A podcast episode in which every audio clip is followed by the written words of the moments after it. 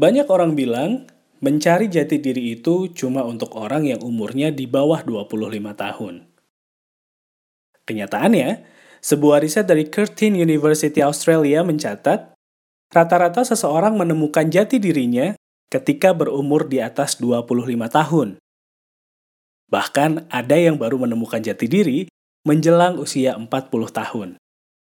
Kali ini kita akan ngomongin tentang mencari jati diri teman-teman. Kita mulai yuk.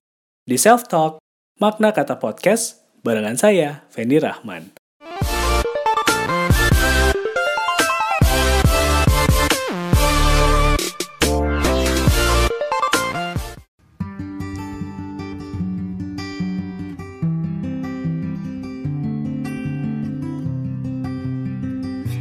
Belum memahami keinginan dan kemampuan diri adalah bagian dari proses mencari jati diri, teman-teman. Biasanya, ketika ada di kondisi ini, kita akan stres dan sibuk sama diri sendiri sampai lupa sama keadaan sekitar kita. Padahal, yang harus dilakukan adalah menjalani hidup dengan apa adanya, teman-teman.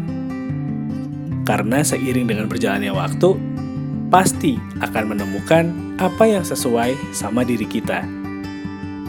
Cara paling simpel yang bisa dilakukan adalah dengan membuat daftar perilaku.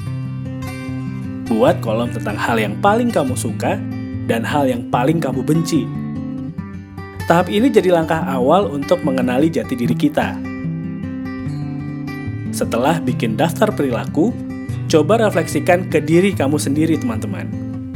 Terus koreksi apa kamu benar-benar suka sama hal itu? Bisa aja apa yang kamu lakukan selama ini karena pengaruh dari lingkungan sekitar. Berbicara ke diri sendiri juga bisa jadi cara yang ampuh untuk mengenal jati diri kamu. Bicara di sini bukan berarti ngomong sendiri, tapi mengajak kerjasama tiga hal dalam diri kita. Ada logika, perasaan, dan perbuatan setiap orang punya hal penting yang difokuskan, mulai dari karir, kehidupan pribadi, sampai keinginan terhadap suatu hal.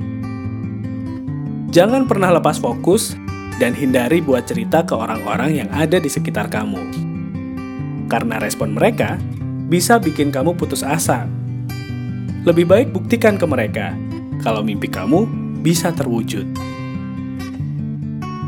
Hal yang gak kalah penting adalah selalu introspeksi diri, teman-teman. Jangan pernah capek untuk ngelakuin hal ini. Kenali kekurangan yang ada di diri kamu, dan jangan pernah sungkan buat minta pendapat ke orang lain yang bisa kasih masukan positif. Cari ilmu sebanyak-banyaknya, jangan pernah puas, dan kembangkan potensi yang kamu punya semampu yang kamu bisa. Jadi gimana? Kira-kira jati diri kamu udah ketemu belum?